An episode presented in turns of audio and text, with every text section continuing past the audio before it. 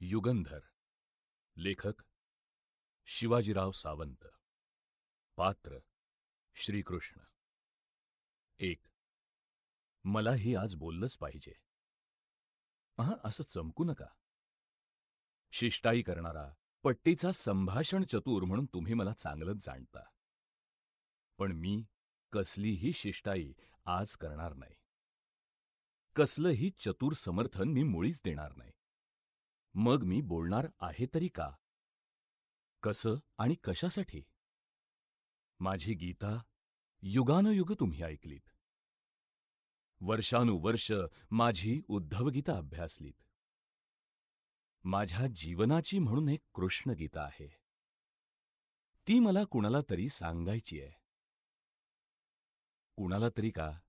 सर्वांनाच कधीतरी सांगायची आहे हे मात्र कुणीच ध्यानी घेतलेलं नाही.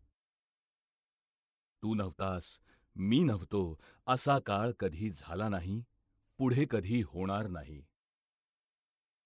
असं मी माझ्या प्रिय सखा अर्जुनाला गीतेत म्हणालो. आज मी पुन्हा सांगतो. ते मी केवळ एकट्या अर्जुनाला नाही म्हणालो. जीव म्हणून जगणाऱ्या प्रत्येक स्त्री पुरुषाला आणि तेही सर्व काळासाठी म्हणालो. तत्वरूपानं विचाररूपानं प्रत्येक जीवात मी अंशरूपानं नांदतो आहे. तेही सर्व काळासाठी. आजचा तुमचा आणि माझाही काळ विज्ञानाचा आहे. नुसत्या ज्ञानाचा नाही भौतिकाच्या विशेष ज्ञानाचा आहे. विज्ञान आज म्हणतंय काळ अखंड आहे.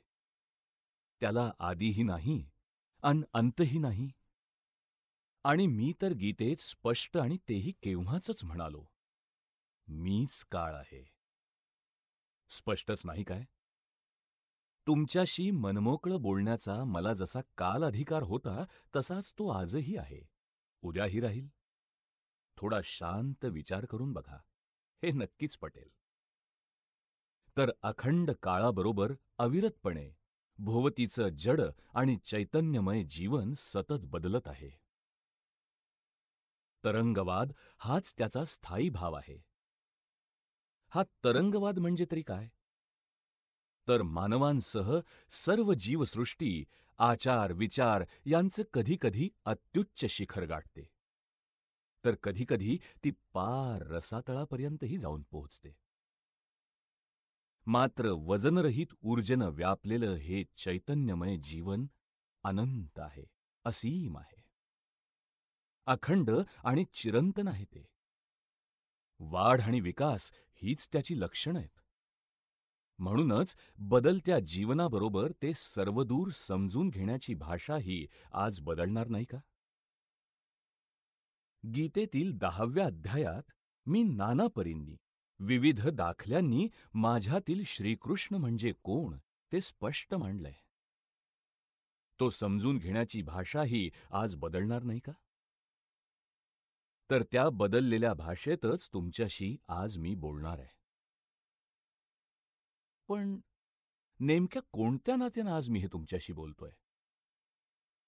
बालवयातच नाना नावांच्या नानाविध रूपांच्या असुरांना राक्षसांना लिलया वधणारा लीलापुरुष म्हणून? अक्षम्य वाटावी अशी स्नानमग्न गोपींची वस्त्र चोरणारा नटखट चोरटा म्हणून? प्रथम गोपांचा आणि पुढे यादवांचा प्रमुख झालेला योद्धा म्हणून? ज्याच्या पित्याच्या घरी दह्या दुधाचे डेरेच डेरे असताना त्यांची चोरी करणारा खट्याळ चोरटा म्हणून? अवतार या गोंडस उपाधीची झूल पांघरणारा किमयागार म्हणून? द्रौपदीला नेमक्या क्षणी लज्जा रक्षणासाठी वस्त्र पुरवणारा किमयागार म्हणून? की महाकाव्य महाभारताचा एकमेव कणा म्हणून.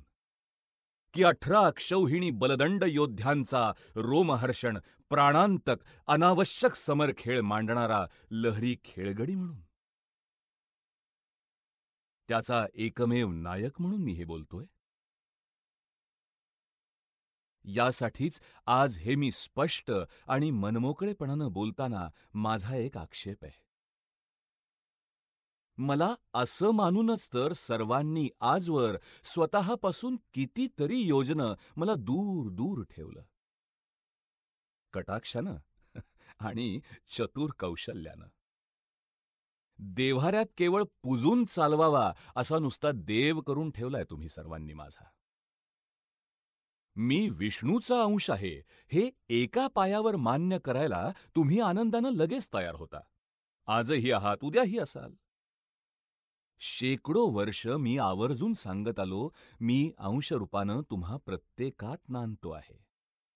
ते मात्र आकलून घ्यायला तुमची मुळीच तयारी नाही. खरं सांगा मी हे तुमच्याशी बोलतोय म्हणजे तुम्ही तुमच्या स्वतःशीच बोलत नाही काय? मला कृपा करून तुमच्यापासून दूर देव्हाऱ्यातील वासुदेव मानू नका. तुमच्या मनाच्या देव्हाऱ्यातील अच्युतच तुमच्याशी बोलतोय असं माना. फार फार वर्ष झाली आपला संवाद होऊन. सुमारे पाच हजारांहूनही अधिक वर्ष. आता मनसोक्त मनमोकळं तर बोललं पाहिजेच.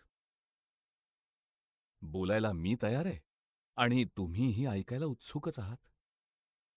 माझा संपूर्ण जीवनपट थरारक घटनांनी कसं तुडुंब भरलेलं आहे. फांदी फांदीवर हिरवे गुलाबी कच्चे पक्के फळांचे घोसच घोस लहडलेले असावेत अशा डेरेदार औदुंबर वृक्षासारखं होतं माझं जीवन. अश्वत्थासारखं नव्हे औदुंबरासारखंच. शब्दशः शेकडो हजारो स्त्री पुरुष व्यक्तिरेखा या वृक्षाभोवती फेर धरून गेल्या. किती फांद्या! त्यावर लहडलेले घटनांचे किती किती अगणित घोस. माझ्या जीवनगाथेची वाटचालही तशी सुखासुखी आणि सरळ झालेली नाही.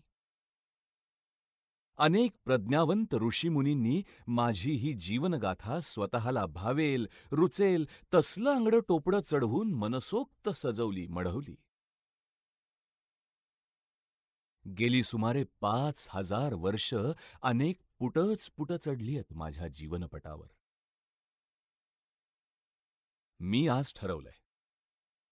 माझ्या खऱ्या अस्तित्वावर चढलेली भावुकतेनं नकळत चढवलेली ही सर्व सर्व पुटं निर्धारानं शक्य तेवढी खरवडून काढायची.